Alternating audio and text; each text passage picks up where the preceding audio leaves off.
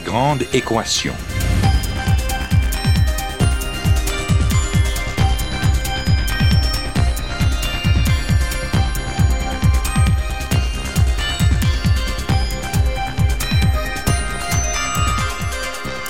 Ici Normand Mousseau, bienvenue à La Grande Équation, votre rendez-vous hebdomadaire avec la science. Cette semaine, les carnets d'un astrophysicien.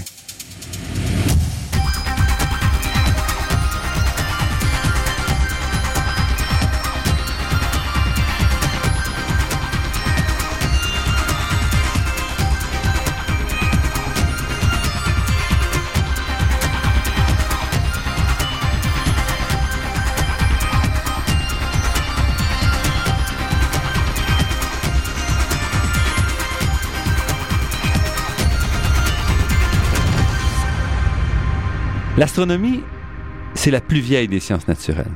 Et pourtant, elle se transforme et nous surprend constamment. Au cours des dernières décennies, les grandes découvertes continuent d'affluer. Elles raffinent et même bouleversent notre vision de l'univers et notre place dans celui-ci. Notre invité d'aujourd'hui a suivi l'évolution de sa discipline depuis plus d'un demi-siècle et a participé à divers niveaux à plusieurs des grandes découvertes récentes en astronomie. Jean-René Roy est professeur associé au département de physique, de génie physique et d'optique de l'Université Laval. Il est aussi un grand communicateur scientifique, collaborateur par exemple des premières années à la revue Québec Science. Il est aussi l'auteur de nombreux ouvrages, dont celui dont on va discuter aujourd'hui, Les carnets d'un astrophysicien à l'écoute des étoiles, publié aux éditions Multimonde en 2013. Et nous rencontrons Jean-René Roy dans les bureaux de Québec des éditions Multimonde, premier éditeur de livres de vulgarisation scientifique au Québec. Jean-René Roy, merci d'avoir accepté notre invitation. C'est un grand plaisir pour moi. Donc, vous avez porté tellement de chapeaux euh, durant votre carrière qu'il est pas facile pour moi de savoir vraiment comment commencer. Euh, J'aimerais donc peut-être qu'on vous replace un peu. Qu'est-ce que vous avez à dire sur euh, sur ce que vous ce que vous êtes? En fait, je me déclarerais euh, comme identité professeur peut-être et parce que j'étais chercheur jusqu'à très récemment en étant très actif tant dans la recherche elle-même et que dans la gestion de grandes installations scientifiques, grands observatoires astronomiques, mais le volet d'enseignant que j'ai poursuivi pendant quand même pas mal d'années, euh, surtout les années 77 euh, à 2000, où j'étais professeur à l'Université Laval, pour moi, ont été des années euh, extrêmement importantes, très enrichissantes. Et je, je n'hésite pas à me déclarer professeur parce que ça inclut la fonction d'enseignant et la fonction recherche. J'ai jamais trouvé de contradiction. Euh, malgré les tensions qu'on a, faute de temps parfois pour poursuivre l'un plutôt que l'autre. Euh, donc, chercheur, professeur et gestionnaire de, de grands laboratoires. Astronome aussi. Astronome. le domaine, le domaine de recherche, c'est celui de l'astronomie, de l'astrophysique, en effet. Et peut-être plus que le professeur moyen, vous avez voyagé et vous avez occupé de nombreuses fonctions, ce qui n'est pas le cas souvent, où la plupart des professeurs, une fois qu'on obtient un poste dans une université, on y reste jusqu'à notre retraite et après. Or, c'est pas votre cas. En effet, euh, d'ailleurs, quand je regarde euh, ma carrière, j'ai passé 23 ans en dehors euh, du Québec. Oui, malgré le fait que j'ai fait l'essentiel de ma carrière à l'université Laval, et j'ai travaillé et vécu dans sept pays différents. Et et je suis jamais resté au même endroit plus que 14 ans en tout cas. De, déménagement, ça a été quelque chose qui a été au cours de ma vie. Et parfois, je me demande si ça vient pas euh, de l'apprentissage entre guillemets que j'ai fait quand j'étais au collège comme pensionnaire et où on changeait aussi de collège tous les deux ans. Donc euh, le, goût de bouger, euh, je l'ai toujours eu. Et ça a été surtout aussi le désir, non pas de voyager, mais d'aller vivre et travailler ailleurs avec d'autres personnes. Et il y a quelque chose de très stimulant, de très engageant d'ailleurs. On développe peut-être pas beaucoup de contacts profonds, entre guillemets, mais euh, quelques années suffisent à établir des contacts et des collaborations qui durent euh, souvent euh, des dizaines d'années. Mais on sent très bien dans votre livre, votre dernier livre, Les carnets d'un astrophysicien, parce que là, vous racontez un peu tous vos voyages, mais au-delà de votre vie, vous nous mettez en contact avec ce qui est l'Australie, avec ce qui est le, Chili, Hawaï. Donc, on découvre comme ça plein d'espaces, plein d'histoires aussi.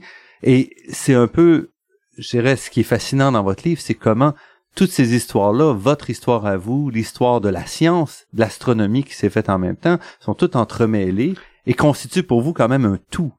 Exactement. En fait, le, le but du livre était pour moi de, de mettre un peu de chair autour de ce qui est la recherche scientifique, le travail d'un chercheur, de concrétiser en montrant que la démarche scientifique, l'activité scientifique, les grands travaux de recherche s'inscrivent en fait dans des contextes sociopolitiques, économiques euh, de l'époque.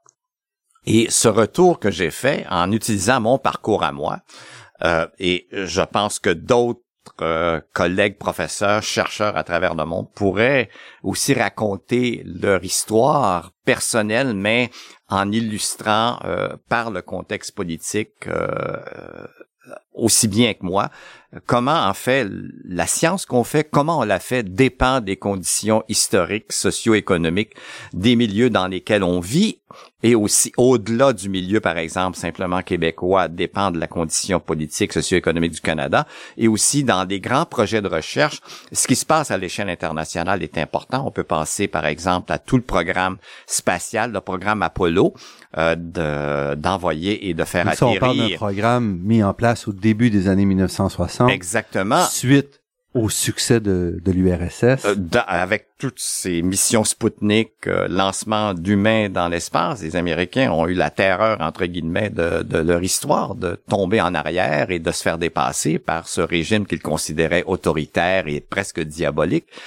Mais il y a eu une dynamique euh, qui a été telle que des gens intelligents à travers ces programmes ont en quelque sorte démilitarisé euh, ces grands projets. Et celui Apollo étant un bel exemple. Et l'administrateur James Webb à l'époque qui était un avocat de formation s'est fait des ennemis de façon incroyable en prenant des argents, en finançant de la recherche que les gens disaient ne pas être reliés à envoyer des gens sur la Lune. Et euh, euh, les, faire revenir. Donc, il a introduit une démarche scientifique, il a financé des faits, s'est arrangé pour financer même la NASA beaucoup de programmes scientifiques, une série de grandes installations scientifiques de télescopes au sol pour supporter les missions de la NASA. Donc, c'était la course à la Lune qui était quelque, quelque chose de politico-militaire pratiquement, mais dont l'impact scientifique et technique et éducatif est extraordinaire parce qu'en même temps, euh, les Américains se sont mis dans un programme de, on est en arrière des Russes et des Soviétiques hein, dans le domaine de l'éducation. Ils sont meilleurs que nous en maths, ils sont meilleurs que nous en physique, en chimie, en biologie et, et, même, on pourrait dire, dans les arts.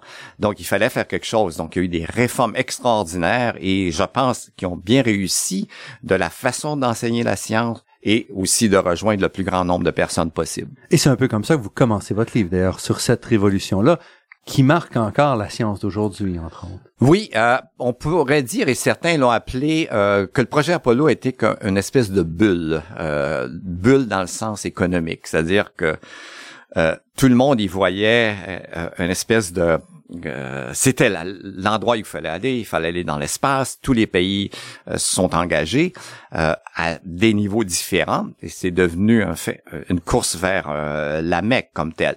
Et on, a tous été déçus un peu avec dans les années 70 avec l'arrivée de Richard Nixon, la montée de la droite aux États-Unis que tout a été un peu comme un flop. Tout d'un coup, euh, on, prévoyait des douzaines de, missions euh, vers la Lune, avec euh, toujours trois hommes et deux atterrissent sur sur la surface. D'ailleurs, en continuant, il y aurait probablement eu des femmes qui auraient été à bord des capsules Apollo.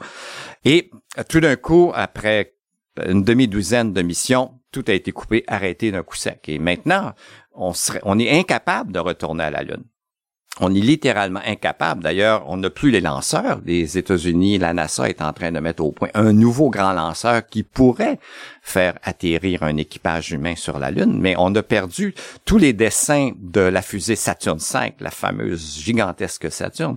Tous ces dessins étaient sur papier. Tout a été perdu. Donc, on est incapable de reconstruire la fusée Saturne V sans repartir de zéro. C'est ce qu'on est en train de faire, en fait. Donc, on a perdu beaucoup de cet élan. Mais en même temps, je pense que l'aspect scientifique d'exploration spatiale a continué avec de très belles missions vers, euh, vers vers les autres planètes, Mars, Jupiter.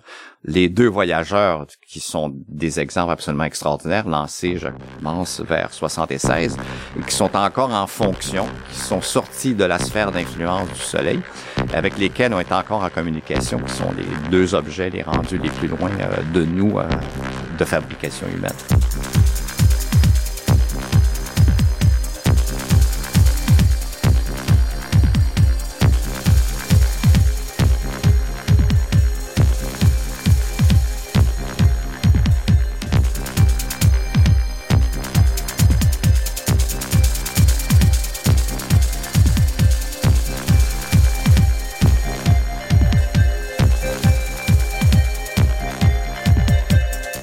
Ici Normand Mousseau, vous êtes à La Grande Équation et nous sommes en compagnie de Jean-René Roy, astronome, grand administrateur euh, d'observatoire. Donc j'aimerais peut-être passer un peu sur cet aspect-là qui est quand même aussi assez inusité parce que vous avez fait une carrière d'astronome, mais en même temps, dès les années 70, en fait, vous vous êtes tourné vers les observatoires avec le premier, l'Observatoire du Mont Mégantic, que vous avez contribué à mettre en place. En fait, c'est intéressant de, que vous me rappeliez euh, cette dimension. J'ai toujours été euh, associé à des nouveaux observatoires toute ma vie, pratiquement. Je suis toujours arrivé à un moment où il y avait un télescope tout neuf à utiliser. Euh, et ça a été le cas pour euh, quand j'étais simplement étudiant au doctorat à l'Université de Western Ontario. On recevait un nouveau télescope universitaire qui était un télescope moyen pour l'époque, mais de, de la meilleure technologie. Ensuite, je suis allé au Nouveau-Mexique et là, j'ai été invité euh, par l'Observatoire de Sacramento Peak à utiliser leur nouveau tout nouveau grand télescope solaire, le plus puissant au monde. Donc, et si on parle au début des années 1970. Oui, on est dans les années 70, là, et tout.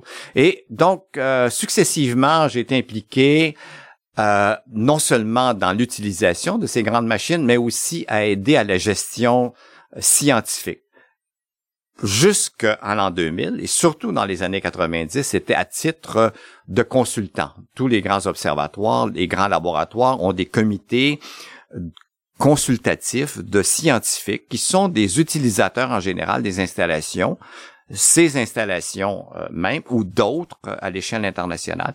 Donc, pour conseiller les choix scientifiques, les choix technologiques et les différents choix de gestion. Et dans les années 90, dès le début des années 90, j'étais impliqué à être sur le, des comités scientifiques du Grand Télescope Canada-France-Hawaii, qui était le premier très grand télescope, environ 4 mètres, érigé sur le sommet de Mauna Kea dans le milieu du Pacifique. Donc, j'étais sur le comité scientifique, ensuite sur le conseil d'administration comme tel. Donc, euh, j'ai appris là et je me suis senti un petit peu euh, un talent. Ce qui était quand même un, observatoire assez particulier parce que c'était trois pays. Exactement. il y avait une gestion internationale complexe, qui paye quoi, quand, etc. Exactement plus la, toute la gestion de l'accès à ce, je me suis senti rapidement à l'aise dans ce milieu international, peut-être par la formation que j'avais eue euh, plus jeune euh, au niveau postdoctoral, postdoctoral par exemple. Euh, donc c'était un peu de, de boire la potion magique un petit peu. Donc, je me suis senti à l'aise. Et rapidement, j'ai été sur d'autres conseils d'administration, entre autres celui de l'Observatoire international Gemini. Et là, on avait sept pays. Donc, c'était beaucoup plus gros. On reviendra pour décrire un peu. Euh, et euh, en fait, cette, cette fois-là, mon implication venait du fait que j'avais passé au télescope anglo-australien en Australie, donc un autre, où le directeur était un Canadien, Don Morton. Et c'est Don Morton qui était qui, qui, est revenu au Canada, disons euh, à la fin des années 80 et au début des années 90, qui un peu m'avait connu et qui m'a emmené dans le projet Gemini qui m'a pris finalement euh, pratiquement 20 années de carrière comme tel, euh, comme comme membre des conseils qui euh, conseillaient la gestion et ensuite comme moi-même membre et directeur de ce grand observatoire. Mais l'aspect gestion scientifique m'est apparu comme une dimension importante, euh, tout d'abord par l'aspect que vous avez soulevé, euh, Normand, celui de la nécessité maintenant de passer à des partenariats de plus grande envergure que la simple université qui construit son installation. Qu'on revienne peut-être pour euh, l'auditeur qui est peut-être pas toujours très familier avec toutes les questions de gestion. Donc, il y a eu des transformations dans ce qui était un observatoire. Donc, au début du siècle, les grandes universités avaient un observatoire quelque part et qui leur donnait, qui leur conférait un avantage important par rapport à celles qui n'en avaient pas dans le domaine de la de l'astronomie. Exactement. Et, l'astronomie reflète un peu euh, le cheminement de certaines disciplines scientifiques comme la physique des hautes énergies où euh, en général, vous avez besoin de grosses machines et qui doivent être dans des endroits un peu particuliers. Pour l'astronomie, c'est très important. Il faut être dans le meilleur site possible où il y a le moins de nuages possible. Euh, il faut être euh, à haute altitude en général pour combiner cet avantage-là à une stabilité atmosphérique qui est importante pour la finesse des images. Donc, il y a eu finalement ce mouvement de s'écarter d'avoir sa propre installation, son propre labo, le chercheur que son propre labo, c'est mon labo, mes étudiants, etc., à un mouvement où au contraire, il faut avoir quelque chose de plus gros, de Et ça, c'est à partir des années 80. Ça se fait, On s'aperçoit que, premièrement, les nouveaux télescopes sont très chers et les institutions individuellement n'ont pas les moyens de construire ces nouveaux laboratoires-là.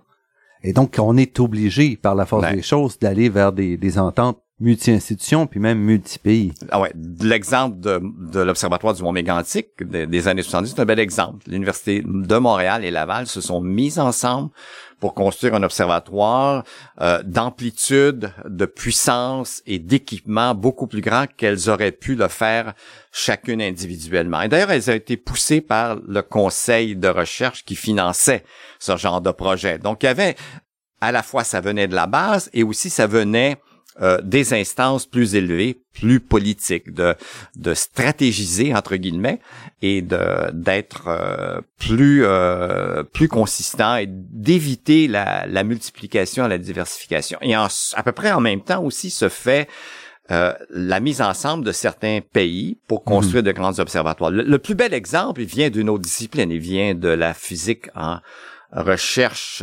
subatomique et le Centre européen de recherche nucléaire, le CERN, basé à Genève, qui maintenant est l'hôte du grand collisionneur de Hadron, euh, ont donné la leçon à tout le monde. L'Europe toujours été en avance de l'Amérique à ce niveau de mettre ensemble des pays pour faire des infrastructures euh, extraordinaires.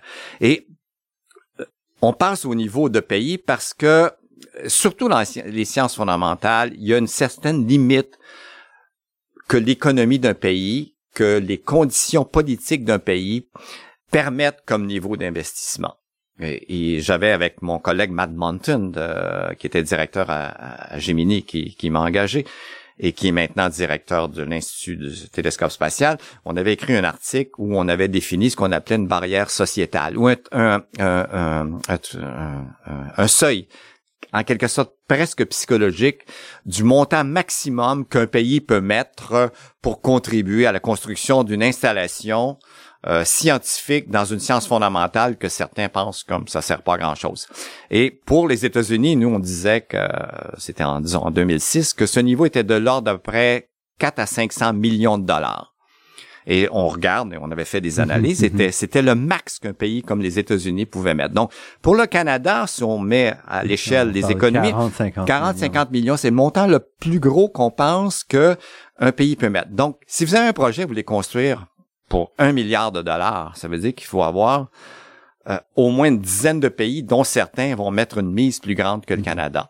Et c'est un peu l'ordre de grandeur des installations scientifiques euh, de différents ordres. Un grand brise-glace de recherche pour aller au pôle ou dans l'Antarctique va vous coûter un milliard de dollars. Il y a des chiffres là qui mentent pas. Un grand télescope euh, comme ceux qu'on est en train de mettre au point pour la prochaine génération, les 20 mètres, 30 mètres, presque 40 mètres, c'est 1 milliard à 1,5 milliard. Donc, pas de surprise qu'il faut mettre une douzaine de pays ensemble pour construire de telles installations.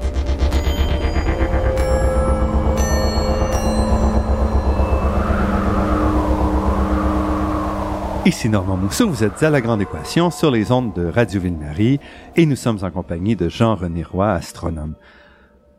Ces observatoires-là, donc revenons maintenant à Gemini, qui est un, très bel exemple aussi d'une structure à la fois qui est internationale dans la construction, l'assemblage des fonds, mais aussi internationale dans, dans les équipements.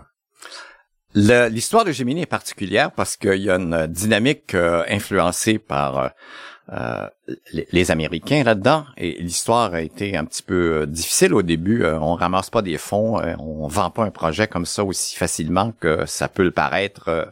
même après certains temps, on a, tendance à oublier ces, ces premiers moments. Les Américains voulaient construire un grand télescope. Et, et, en fait, le Congrès américains, des membres du Congrès, il y a une interaction politique scientifique beaucoup plus étroite aux États-Unis qu'au Canada. Euh, ça des avantages, certains inconvénients, mais je pense que ça a plus d'avantages que d'inconvénients. Et le Congrès a dit, on va vous donner de l'argent, beaucoup, à condition que vous faisiez un projet deux fois plus grand en trouvant des partenaires étrangers qui vont donner l'autre moitié. Mm-hmm. Donc, c'était de s'assurer que le projet euh, avait une certaine validité au-delà des intérêts purement américains. On dit. Et d'autre part, le désir d'emmener certaines compétences euh, d'autres pays très forts en astronomie et en radioastronomie. Dans ce cas-ci, c'était l'astronomie optique et infrarouge. Donc, il y avait deux partenaires qui étaient déjà très intéressés. La Grande-Bretagne, qui avait aussi son projet de construire un grand télescope de 8 mètres. Et le Canada avait fait un essai aussi de construire euh, un nouveau télescope. On savait pas trop quoi.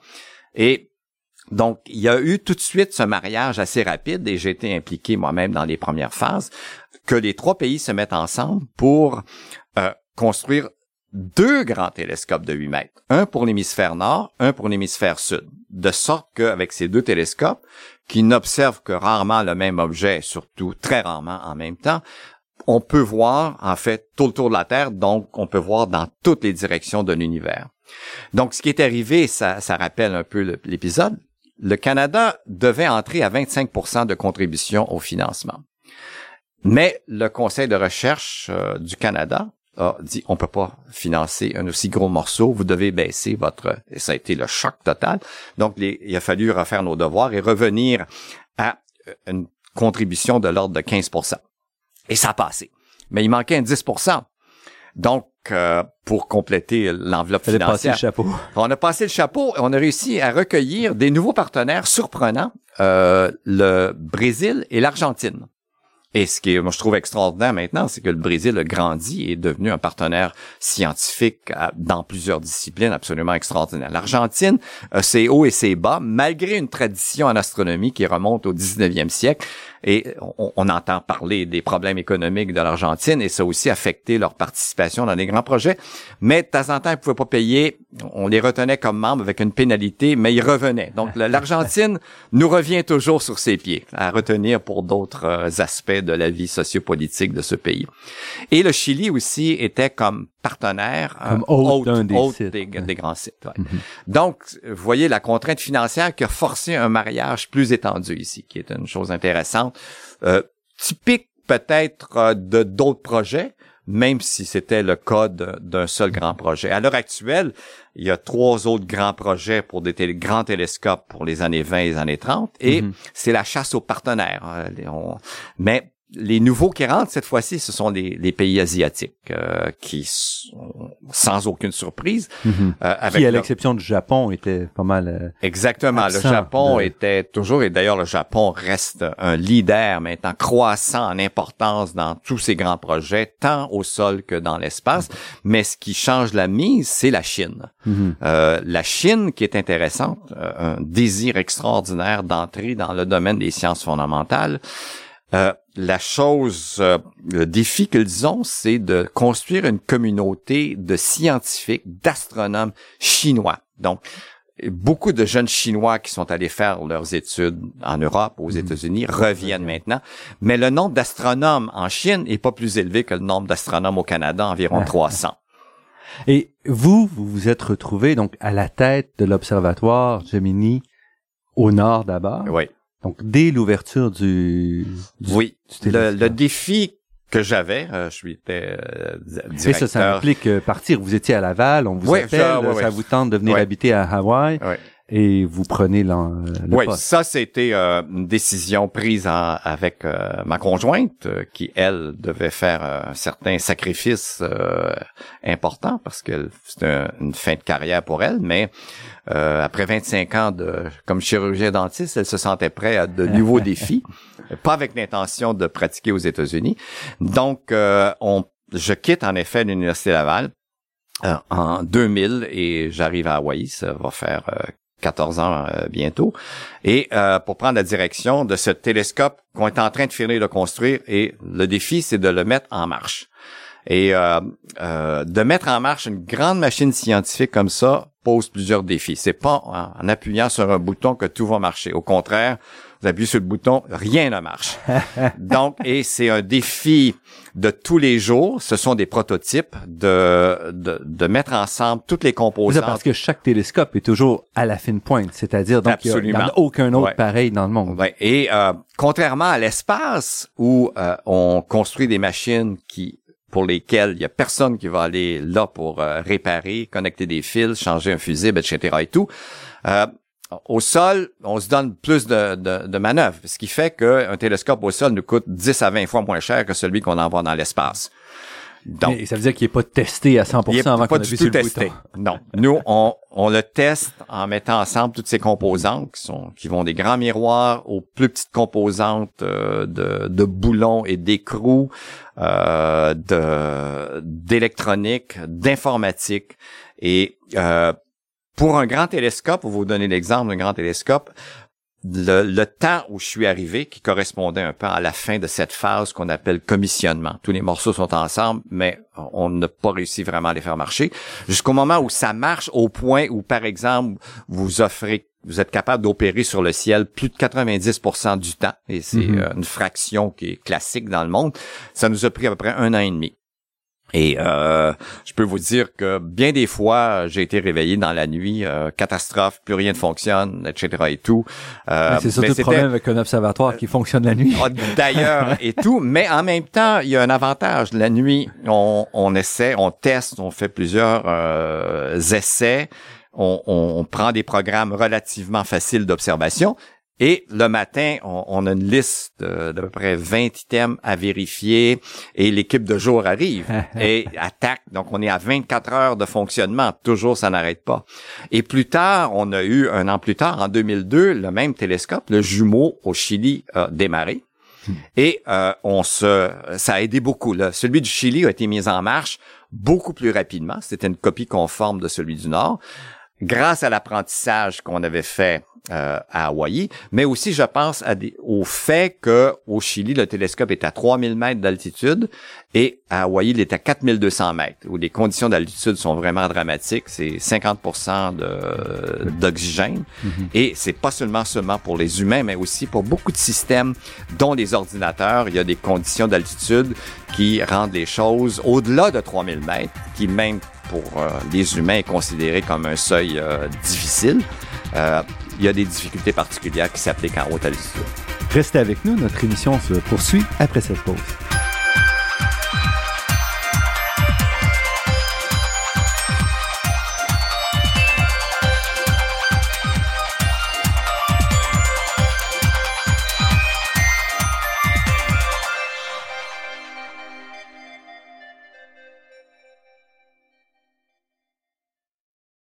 Ici Normand Mousseau, vous êtes à La Grande Équation et nous sommes en compagnie de Jean-René Roy, professeur associé au département de physique, génie physique et optique de l'Université Laval, auteur de nombreux ouvrages de vulgarisation scientifique et aussi euh, gestionnaire, grand gestionnaire d'observatoire.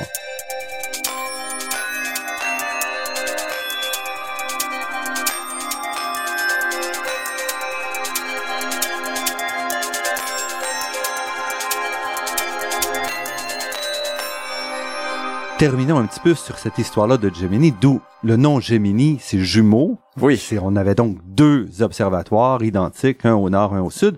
Vous avez commencé par lancer celui du nord et ensuite vous êtes parti au sud. Exactement. C'était en fait toujours mon désir de bouger, je ne sais pas. Euh, d'ailleurs, je me sentais très à l'aise. J'allais au Chili de façon régulière euh, à partir du moment où j'étais membre du conseil d'administration. Euh, je, je, parlais espagnol, donc l'intégration à la société chilienne pouvait se faire relativement aisément, sauf que d'arriver dans une nouvelle société, c'est certains défis. Et euh, oui, 2006, euh, je suis prêt. Je vous dis oui, je m'engage pour y aller pour euh, deux ans. Et finalement, moi et moi, ma compagne, nous sommes restés trois ans et nous avons beaucoup apprécié. Donc, été beaucoup plus facile au Chili entre guillemets parce que euh, le télescope fonctionnait, mais comme je l'ai dit précédemment, il a été mis en marche euh, plus rapidement. Mm-hmm. euh, les conditions d'observation étaient moins demandantes, euh, mais il y avait d'autres défis sur le plan humain de gestion qui étaient intéressants. Entre autres, j'avais pas d'expérience à travailler dans une organisation où il y avait un syndicat euh, ce qui était le cas au Chili. Par la loi, euh, les, les, employés sont syndiqués. Et j'y voyais peut-être un peu euh, avec certaines craintes. et c'était tout le contraire. J'ai adoré travailler au Chili dans, dans ces conditions-là. Les choses étaient toujours beaucoup plus claires de ce qu'il fallait faire ou ne pas faire. Et, et j'ai adoré travailler avec le personnel chilien. D'ailleurs, à Gemini, on a évolué notre observatoire où la majeure partie des ingénieurs et du personnel technique étaient chiliens.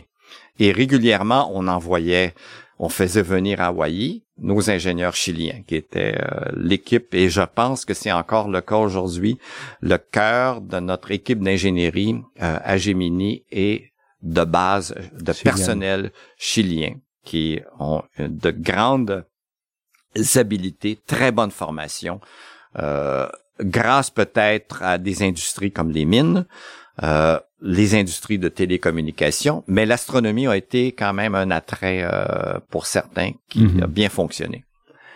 J'aimerais aussi qu'on parle un petit peu, donc vous, dans votre livre, vous faites un peu un survol de 60 ans, 50 ans. Si on reprenait, ça c'est pas facile, quelles seraient les quelques découvertes les plus importantes de l'astronomie? Parce que c'est une science fascinante, c'est la plus ancienne des sciences, et en même temps, elle n'arrête pas de nous surprendre année après année, décennie après décennie, à, à nous ouvrir encore des portes? Moi, je dirais que de, toute ma carrière, euh, personnellement, je, je sens, c'est un choix personnel, que la découverte des planètes autour des autres étoiles, leur la confirmation de leur existence en très grand nombre, mm.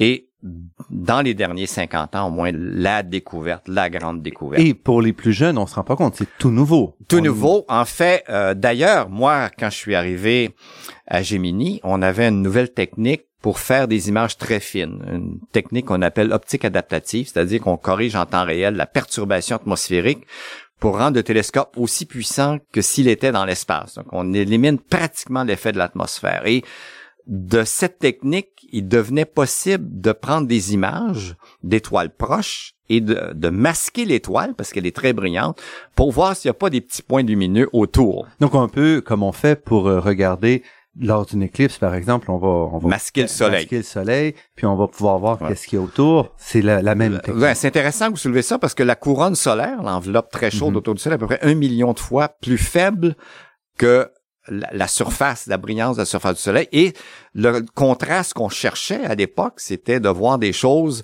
qui étaient autour de l'étoile, très très proches, à peu près un million de fois plus faibles. Et je me souviens souvent, moi j'avais euh, comme directeur euh, tous les, les, programmes d'observation. Donc on parle en, il y a 14 ans. Ah non, on parle d'il y a 14 ans. On n'était pas encore certain qu'il y a des planètes ailleurs dans l'univers. On commençait par différentes techniques à voir leur évidence. On cherchait depuis des décennies par, entre autres, des effets le mouvement, un petit mouvement de l'étoile de va-et-vient dû au fait qu'un objet beaucoup moins massif, comme un Jupiter qui tourne autour de l'étoile, on va voir l'étoile nous apparaître comme venir vers nous quand la planète est de ce côté-ci, entre nous et euh, cette étoile. Et quand la planète est de l'autre côté, on va voir le mouvement de l'étoile comme apparemment s'éloigner de nous parce, que, par attrait euh, gravitationnel.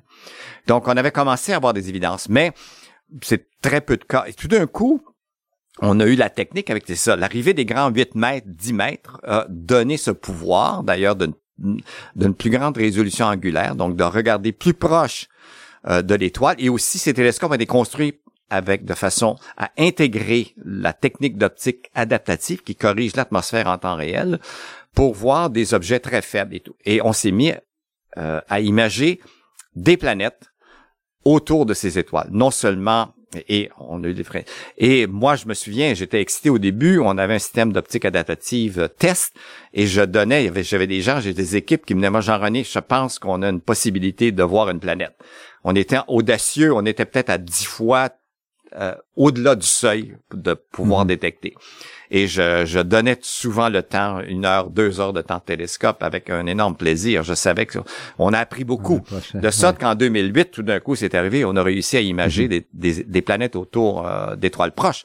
Et entre autres, sous le leadership d'équipe de Montréal de René Doyon et de Christian Marois du Conseil de recherche à Victoria.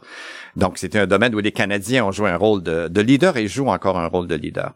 Donc, la découverte que le système solaire euh, n'est pas unique et que maintenant... C'est presque la norme, d'après ce qu'on découvre. Euh, en fait, les, les, systèmes qu'on découvre sont très différents de notre système solaire, mais il y a des effets sélectifs. Entre autres, la grande surprise, c'est qu'on voit beaucoup d'étoiles proches avec des planètes genre Jupiter très proches de l'étoile. Donc, au lieu, imaginez qu'au lieu d'avoir la configuration du système solaire, on aurait Jupiter à la place de Vénus ou une Saturne à la place de, de Mercure et dans certains cas, des planètes encore plus proches.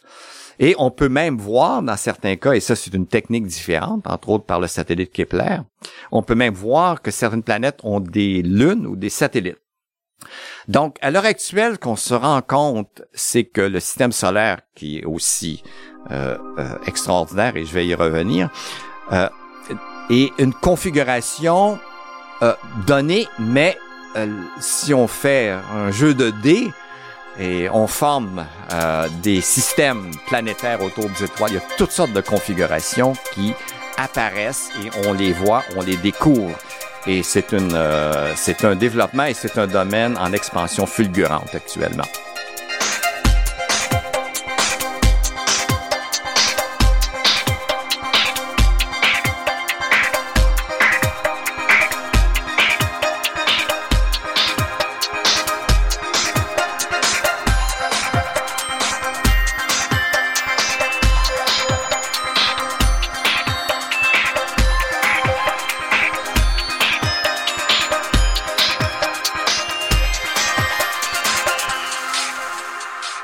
Jean-René Roy, cette découverte-là des planètes nous montre aussi à quel point l'astronomie est dépendante du développement technologique finalement. Les découvertes par hasard sont très rares en astronomie. Ce sont avant tout des découvertes qui se produisent parce qu'on améliore la technologie, on améliore notre capacité de, de voir des choses. Ben, les technologies qui sont arrivées nous permettent de faire des plus grands systèmes. En particulier, euh, il fallait passer à faire de plus grands télescopes, mais aussi il fallait développer une nouvelle technologie de miroir. Parce que traditionnellement, le miroir, c'est un gros bloc de verre qu'on donne une surface, euh, auquel on donne une surface parabolique et qu'on recouvre d'une couche réflectrice, de l'aluminium ou l'argent, protégé pour l'oxydation. Et le rapport entre euh, le diamètre et l'épaisseur d'un miroir pour assurer sa rigidité, traditionnellement, c'est un rapport de 1 à 4. Donc, un miroir de 4 mètres a pratiquement 1 mètre d'épaisseur. Et l'idée, c'est qu'on veut pas que ça bouge. Ça veut pas que, ça bouge. Sinon, l'image est brouillée simplement à cause du télescope. Donc, quand on passait à 8 mètres et tout, c'était impossible de penser que ça aurait été des, des, des masses de plusieurs centaines de tonnes, impossible à bouger. Oui, parce que 8 mètres, on parle donc de 8 fois 3, donc 24-25 pieds. Pour exactement, ceux qui grande piscine là, ah que vous avez. Donc, euh, et euh, qui doit bouger et s'ajuster à une précision. Donc, ce qu'on a développé avec des compagnies comme Corning aux États-Unis, Corning qui fait euh, les plats qui vont au four, qui fait des fibres optiques, une compagnie absolument extraordinaire, nous développé une technologie pour faire des miroirs minces. Donc, par exemple, 8 mètres de Gemini de diamètre, donc 25 pieds, a une épaisseur de 20 cm. Donc, c'est comme une belle grande assiette. Mais cette grande assiette-là, si vous la bougez, elle va se torsionner, elle va mhm, dépasser. Mhm. Donc, il a fallu développer des systèmes de support avec euh, avec des asservissements pour corriger la surface en temps réel. En fait, la correction qui est exigée, c'est à peu près une fois par minute, parce que ça a tendance à se déformer d'abord simplement comme structure mécanique, un peu comme mhm. Euh, un chip. Euh, des, des, des, des, chips sont, sont toujours un peu courbés. C'est une c'est une distorsion automatique dans une feuille mince et un miroir a tendance à faire ce chose-là. Et quand vous le bougez dans le champ de gravité, il va changer. Donc, il faut l'attacher le supporter pour pousser toutes les surfaces. On fait ça à un rythme d'une fois par minute. Donc, on a pu mettre, construire des télescopes maintenant qui fonctionnent avec des miroirs minces. L'autre technologie, c'est de les faire encore plus grands et en mettant des segments qui sont petits. Euh, par exemple, le, grand télescope européen qui va être prêt dans les années 2025 environ, à l'heure actuelle, il est fait à partir de 1000 segments de 1 mètre euh, de segments hexagonaux de 1 mètre euh, point 4 de, de diamètre, mis ensemble et tout contrôlé automatiquement. Donc, une technologie basée sur une sophistication et une amélioration des, des procédures, des techniques d'asservissement et aussi des, des ordinateurs qui calculent rapidement, rapidement un signal qui est reçu pour appliquer la correction. Donc, il y a ça et il y a aussi l'utilisation des ordinateurs pour analyser les données parce qu'une des choses, c'est que une, ce qui permet d'avoir ces grandes euh, collaborations pour des télescopes, c'est qu'on est capable d'aller chercher plus de données qu'on pouvait pendant le même temps d'observation. Absolument. Aujourd'hui, moi, je dirais qu'un euh, quelqu'un, nous, dans le temps, je faisais mon doctorat, il fallait faire des semaines d'observation euh, pour cumuler suffisamment de données, même des mois d'observation, comme tel réparti sur un an. Aujourd'hui, sur un grand télescope, vous pouvez sortir les données que vous avez besoin pour une thèse de doctorat en une demi-nuit. Donc, c'est euh, en effet, la quantité de données est extraordinaire. Et aussi, l'autre évolution qu'il y a eu en, astronomie, c'est qu'à la fin des années 90, tous les télescopes ont été construits, automatisés, de sorte que toutes les données qui sont euh, passent par le détecteur, les détecteurs sont électroniques, un peu comme le chip que vous avez sur votre petite caméra maintenant. D'ailleurs, grâce à l'effort des astronomes qui ont poussé cette technologie dans les années 80, ces données-là sont mises en archive. Donc, elles deviennent... Les astronomes ne vont plus au télescope, c'est rare. Les, gens sont sur leur ordinateur et vont télécharger leurs données à partir de l'archive. Par exemple, Gemini Nord, mm-hmm. à Hawaï, Gemini Sud, euh, au Chili. Euh, dès à peu près 2003-2004, on était branché au système d'archives géré par les Canadiens à Victoria. Et généralement, l'image qui était obtenue au télescope était dans l'archive à peu près trois ou quatre minutes après euh, avoir été prise. On a gardé mhm. une copie évidemment à chacun des sites. Donc l'observateur allait voir, il pouvait, euh, on disait, on avertissait l'observatoire mhm. que cette nuit à peu près à telle heure, votre observation va être faite et vous pourrez vérifier vers telle heure, vous devriez voir vos images, les specs que vous avez demandés dans l'archive. Et si vous n'êtes pas content, s'il vous plaît, communiquez avec nous parce que c'est vous qui nous avez dit combien de temps il fallait passer sur le ciel, quelle configuration. mais ce qui est remarquable, c'est que donc on a une demi-nuit, par exemple, ou quelques heures de données, mais ensuite l'analyse, à la fois la préparation de l'expérience et ensuite l'analyse prend du temps. Donc c'est aussi le raffinement des techniques d'analyse qui permet toutes ces avancées-là. C'est le, le, raffinement et la mise ensemble de beaucoup d'ailleurs de, de, de, logiciels que les astronomes partagent euh, entre eux très facilement. Euh, la plupart du temps, et qui fait que en, effet, on peut analyser des bases de données extraordinaires. Il y a des moyens extraordinaires et il y a tout le, le, domaine de, justement d'avoir des spécialistes maintenant de d'analyse de données. On a un, grand besoin, mais les astronomes sont bien placés pour remplir cette tâche-là dans, dans, tout, euh, dans tous les domaines. Il, y a, plusieurs aspects dans, euh, dans, dans, cette question de, de données un changement dans la pratique euh, de l'astronomie aujourd'hui, surtout venant des jeunes, et le fait que les gens vont observer différents phénomènes dans l'espace, une galaxie, une étoile, euh, en utilisant plusieurs télescopes. Pas nécessairement en même temps, parce que il y a, y a, y a pas la nécessité de synchronisation n'est pas toujours importante, sauf qu'elle l'est dans certains cas.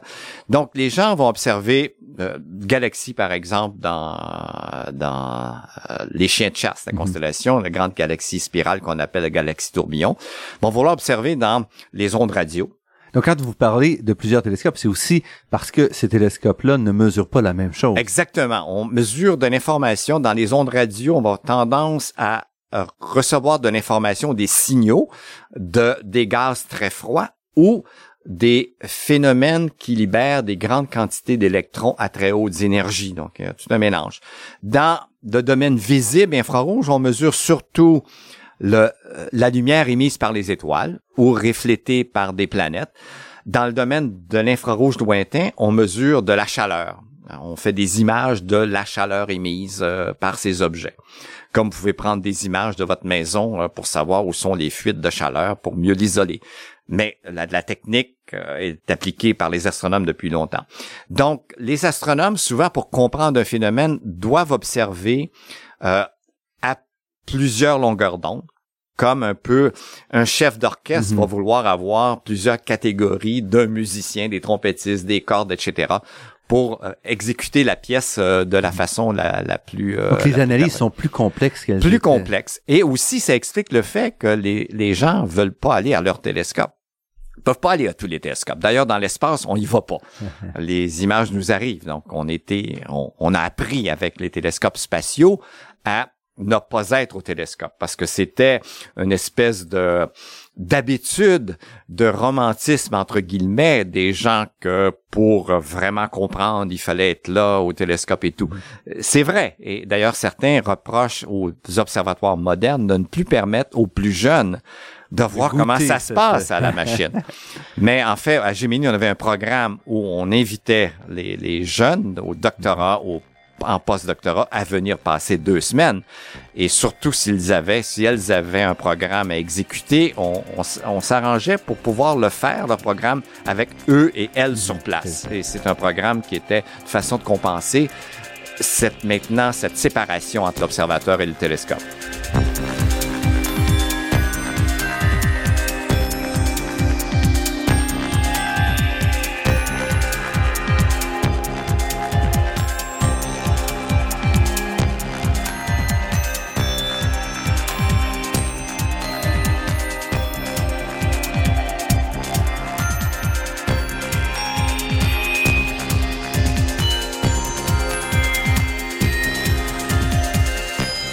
Ici Normand Mousseau, vous êtes à La Grande Équation sur les ondes de Radio Ville-Marie et nous sommes en compagnie de Jean-René Roy, astronome, mais aussi vulgarisateur scientifique et on n'en a pas beaucoup parlé encore. On a parlé un peu de votre dernier livre, Les carnets d'un astrophysicien, mais vous avez publié de nombreux livres grand public au cours de votre carrière. En, fait, le premier euh, était basé sur un cours que j'ai donné, probablement celui que, en termes de nombre de ventes, c'est impressionnant. C'est une brique de 600 pages, l'astronomie son histoire. Euh, que ça date de 1983, euh, republié, réimprimé quelques fois après. C'était avec les presses de l'Université du Québec et Jean-Marc Gagnon, qui était à la tête de Multimonde, qui était alors euh, directeur des presses de l'Université du Québec. Et c'était une aventure que j'avais trouvée assez euh, intéressante. J'ai toujours aimé écrire hein, et en fait, une des choses que je trouve maintenant d'avoir plus de temps, c'est de de m'y remettre. C'est comme aimer faire la cuisine. Euh, il y a quelque chose qui nous emballe à l'écriture. Et j'ai fait euh, euh, une deuxième fois, j'ai récidivé, encore basé sur un cours, parce que le contact avec les étudiants est extraordinaire pour raffiner les concepts, de pouvoir mieux les expliquer. Et ensuite, de, de, de, passer à la version d'un livre, à partager en fait cette expérience de sa propre pensée, mais aussi combiné avec le contact, la lutte avec les étudiants qui vous me remettent toujours en question. Le deuxième, ça a été euh, très différent, des héritiers de Prométhée, qui est un livre sur euh, basé sur euh, le cours que j'avais donné aux, futurs enseignants en sciences qui s'appelait Sciences et société. Le rôle de la science, comment ça fonctionne la science, ses impacts, euh, sa relation plus ou moins difficile avec la société dans différents contextes politiques et tout. Donc, des héritiers Prométhée que j'ai beaucoup aimé, mais ça a été probablement le livre le plus difficile que j'ai eu à écrire. Euh, et je m'en suis rendu compte surtout quand je demandais des lecteurs, des gens d'autres domaines de, de, le lire et ils m'ont fait des critiques constructives absolument extraordinaires. Le, ensuite, j'ai fait avec des collègues 250 euh, réponses à vos questions sur l'astronomie. Un livre qui est toujours en vente, qui est, un, je pense, un petit bijou euh, que j'ai aimé beaucoup faire avec un éditeur français. Et le livre a été traduit, en fait, nous-mêmes l'avons traduit. Il a été publié au Cambridge University Press, une grande presse universitaire. Il est diffusé dans le monde entier euh, en anglais anglais et même il y a une édition spéciale pour l'Asie du Sud. C'est une grande surprise d'ailleurs et c'est le même livre exactement, mais ils le vendent trois fois moins cher pour euh, s'ajuster au marché euh, euh, de l'Asie du Sud. Donc c'est l'Inde, l'Afghanistan, le Pakistan. Donc on est là. Et finalement les carnets d'un astrophysicien. Ouais. J'ai toujours aimé Publié partager. chez Multimonde en 2013. Exactement, il y a un an environ. Mhm. Et qui, qui donne, comme je le disais tout à l'heure, vraiment un mélange finalement qui nous rappelle l'histoire de la science, mais couplé à toutes sortes de de, de, de promenades sur des, des chemins de travers. Ouais, sont des, des parcours terrestres et des périples cosmiques, euh, comme je les appelle. Et aussi, en, en, effet, je fais des clins d'œil à l'histoire, euh, des, des, choses qui m'ont euh, intéressé, des, des, personnages qui m'ont marqué. Mm -hmm. Et mais parfois, c'est dans le domaine non scientifique. Aussi, développement, domaine non scientifique, mais aussi scientifique, où vous expliquer aussi comment la science s'est transformée en 50 ans. Absolument. Euh, on a parlé de, des exemples euh, de des systèmes d'asservissement, en fait, beaucoup par les technologies. Et aussi l'autre chose, euh, l'augmentation du nombre de chercheurs. Ça, ça c'est, euh, on est plus nombreux. Euh, et aussi des chercheurs qui sont venus maintenant de d'autres régions avec des cultures différentes. Je pense à l'Asie, je pense à l'Amérique du Sud, mm -hmm. qui n'étaient pas des euh, des fournisseurs de connaissances scientifiques. Euh, en, maintenant, ils sont en grand nombre.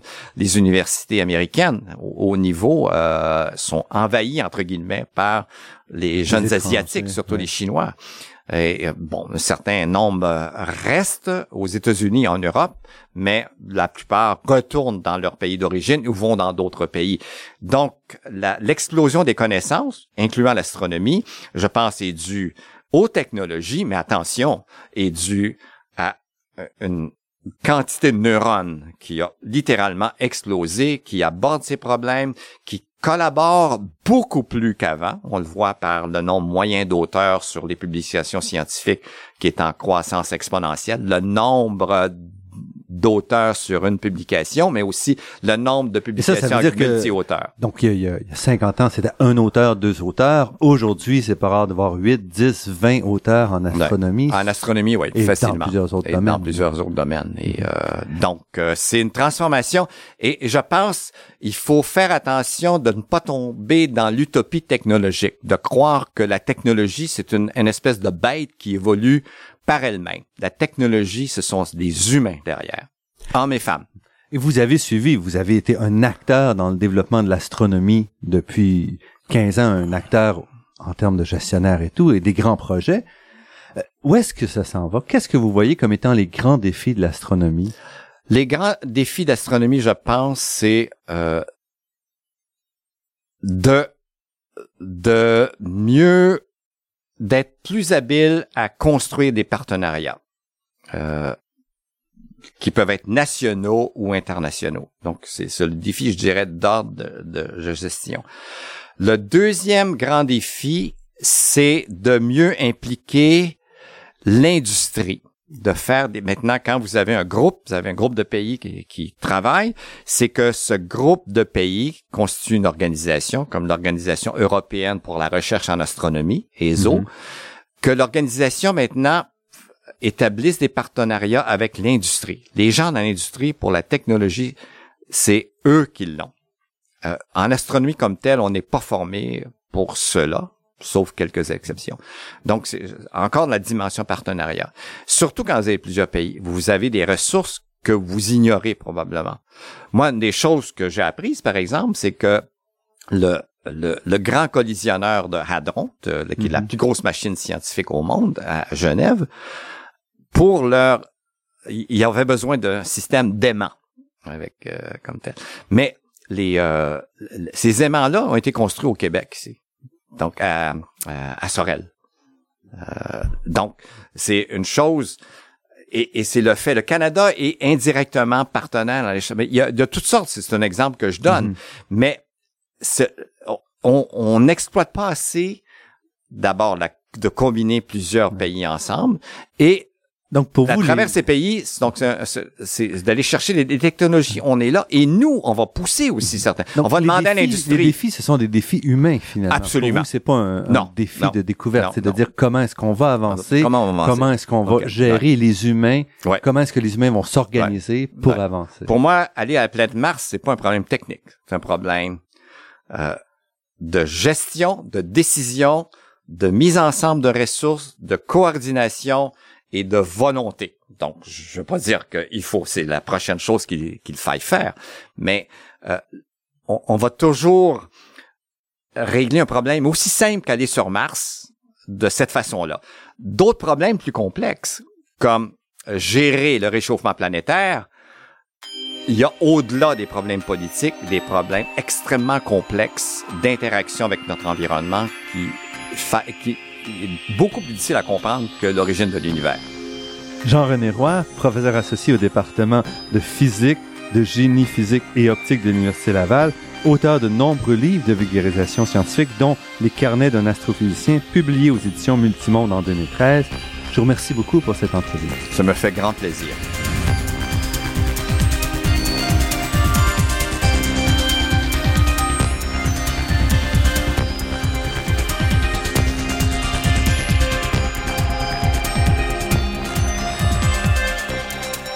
Je remercie Daniel Fortin à la technique et pour la création des thèmes musicaux entendus à l'émission, Marc-André Miron, site Internet, et Ginette Beaulieu, productrice déléguée.